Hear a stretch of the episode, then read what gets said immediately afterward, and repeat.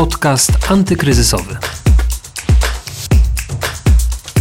Justyna Smolińska, dzień dobry, zapraszam na nowy podcast antykryzysowy. Dzisiaj rozmawiać będziemy o firmach z sektora MŚP i o tym, jak one radzą sobie w tych niepewnych czasach. Bo jak się okazuje, pandemia spowodowała wyraźny spadek zaufania w biznesie. W tym czasie wzrosła również liczba nieetycznych zachowań ze strony kontrahentów. A pandemia stała się doskonałą wymówką dla nieuczciwych przedsiębiorców. Takie są wnioski z badania Rok Biznesu w Pandemii. A co jeszcze się zmieniło? Posłuchajcie sami. Zapraszam na rozmowę z Andrzejem Kulikiem, ekspertem rzetelnej firmy. Sektor MŚP radzi sobie wyjątkowo dobrze, jak na te okoliczności, z którymi mamy do czynienia już ponad 14 miesięcy.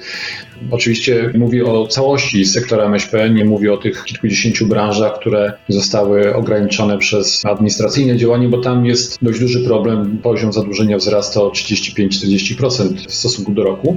Natomiast cały sektor MŚP no, całkiem nieźle sobie radzi. Zadłużenie przedsiębiorstw notowane w Krajowym Rejestrze Długów w tym czasie wzrosło o ponad miliard złotych, a jednocześnie spadła liczba dłużników. To oznacza, że mamy do czynienia z dość sporą grupą kontrahentów, którzy sobie poradzili w tym kryzysie, ale niestety mamy też taką grupę, której zadłużenie rośnie.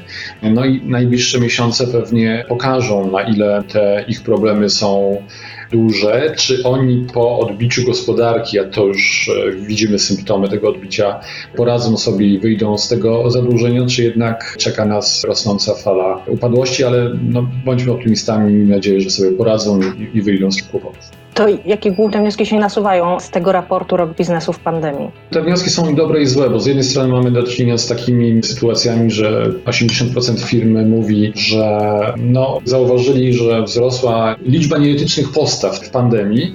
Z drugiej strony 60% mówi, że jednocześnie doświadcza też takich etycznych postaw ze strony swoich kontrahentów. Na przykład może liczyć na to, że inni przedsiębiorcy zupełnie bezinteresownie wspierają ich, dzielą się swoimi doświadczeniami, jak sobie radzić w czasie pandemii. Natomiast no, to, co jest negatywne, to niewątpliwie to, że pojawiła się taka coraz liczniej stosowana wymówka na koronawirusa, czyli nie płacę w terminie, bo koronawirus. Nie terminowo wywiązuję się z zobowiązań, bo koronawirus. No, wszystkie błędy, jakie popełniam realizując swoją umowę, to też tłumaczę koronawirusem. Tutaj niestety mamy duży wzrost. To oczywiście przekłada się na spadek zaufania w pandemii i ponad 2 trzecie przedsiębiorców mówi, że no, zmniejszył poziom zaufania do swoich kontrahentów, kiedy jeszcze na początku tej pandemii, czyli gdzieś tak mniej więcej lipiec, sierpień, kiedy badaliśmy to poprzednim razem, to zaledwie jedna czwarta przedsiębiorców mówiła, że ich poziom zaufania do kontrahentów maleje, więc to na pewno nie jest dobre zjawisko i obyśmy jak najszybciej się z tego e, wyplątali to, co się mnie najbardziej rzuciło w oczy w tym raporcie, to ten właśnie wyraźny spadek zaufania przedsiębiorców do innych przedsiębiorców, do podwykonawców. Z czym te małe, średnie firmy mają największe problemy i właśnie z czego wynika spadek zaufania w biznesie? Czy tylko z tego, że wzrosła liczba tych nieetycznych zachowań, czy coś jeszcze tym firmom sprawia problemy? Ta liczba nieetycznych zachowań niewątpliwie ma duży wpływ na ten spadek zaufania, ale nie najważniejszy. Natomiast to, co przedsiębiorcy w tym badaniu podkreślają przede wszystkim, to ten spadek zaufania wywołany jest głównie tym, że warunki prowadzenia biznesu są nieprzewidywalne. W związku z tym oni też bardzo podejrzliwie zaczynają traktować, zaczęli traktować niestety swoich kontrahentów, no bo jak sytuacja się z dnia na dzień może zmienić nie wiadomo w którą stronę, a z reguły zmienia się na gorsze, nie na lepsze, no to wtedy też jakby z dużą ostrożnością podchodzą do swoich kontrahentów.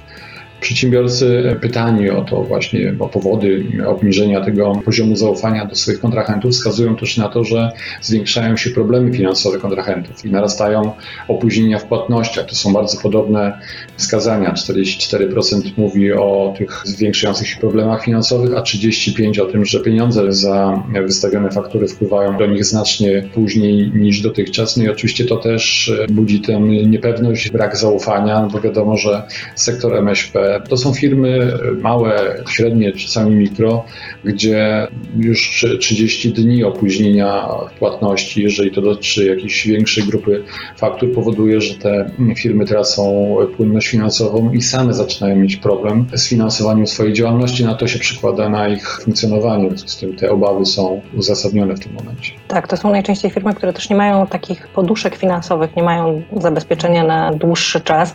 A ile z tych małych i średnich firm ma problemy z płynnością finansową i z opóźnieniami? W Krajowym Rejestrze Długów jest e, notowanych 284 tysiące takie firmy, które nie płacą w terminie, z czego 180 parę tysięcy to są jednoosobowe działalności gospodarcze. No to mamy takich zdeklarowanych dłużników, takich, którzy tych problemy już mają dość znaczące, no to jest kilkanaście w takim razie procent wszystkich działających przedsiębiorców. Natomiast w tych ankietach ten procent jest jeszcze wyższy ale niestety też mamy taką sytuację, że nie wszyscy przedsiębiorcy, jeśli doświadczają nierzetelności ze strony swoich kontrahentów, kiedy oni nie płacą w terminie, to też no, nie zrywają takiej współpracy z taką firmą, uznając, że klient to klient, nawet zły klient, ale klient. Trochę jest to dziwna postawa, bo to odbija się przecież na ich finansach, ale tak jest. Na początku mówił Pan o tych nieetycznych zachowaniach, do nich jeszcze wróćmy. O ile czy jak bardzo nasiliły się te nieuczciwe praktyki w czasie pandemii z jakimi zachowaniami mamy najczęściej do czynienia? Tutaj, jak mówiłem, 78% respondentów sektora MŚP twierdziło, że ma do czynienia z takimi nierzetelnymi zachowaniami. Przypominam, że w lipcu zaledwie co czwarty przedsiębiorca tak mówił, z czego w tej grupie 80% mówi, że one się nasiliły z czego 20%, czyli 1 piąta mówi, że zdecydowanie wzrosły, czyli tam najwyraźniej było to bardzo mocno dotkliwe dla nich. No i trzy podstawowe te zachowania, no to jest właśnie niepłacenie w terminie, nieterminowe wiązywanie się z umów i zobowiązań, no i powoływanie się, tłumaczenie wszelkich niedociągnięć w realizacji umowy właśnie pandemią.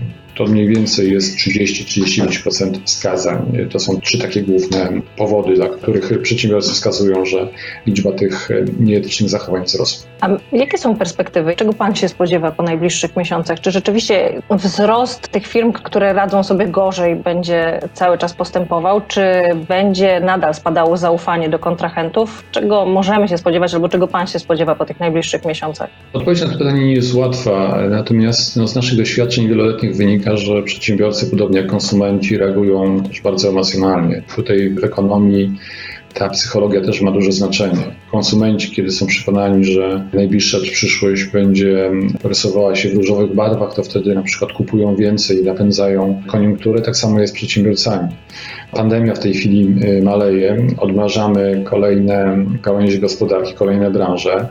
Z drugiej strony mamy też, jako konsumenci, mamy mnóstwo pieniędzy, bo przecież bezrobocie nie wzrosło w czasie pandemii, a oszczędzaliśmy, bo wiele wydatków było niemożliwych. Więc raczej bym się spodziewał tego, że ta wewnętrzna koniunktura nakręci sprzedaż, nakręci produkcję, nakręci usługi. W związku z tym można się spodziewać, że firmy zaczną mocniej, więcej zarabiać i część z nich spłaci długi. Nie wiemy jednak, na ile ta grupa której zadłużenie się pogorszyło w pandemii, na ile ono jest głębokie i czy ten wzrost sprzedaży pozwoli im uporać się z tym problemem. No, to jest dla nas taki duży znak zapytania.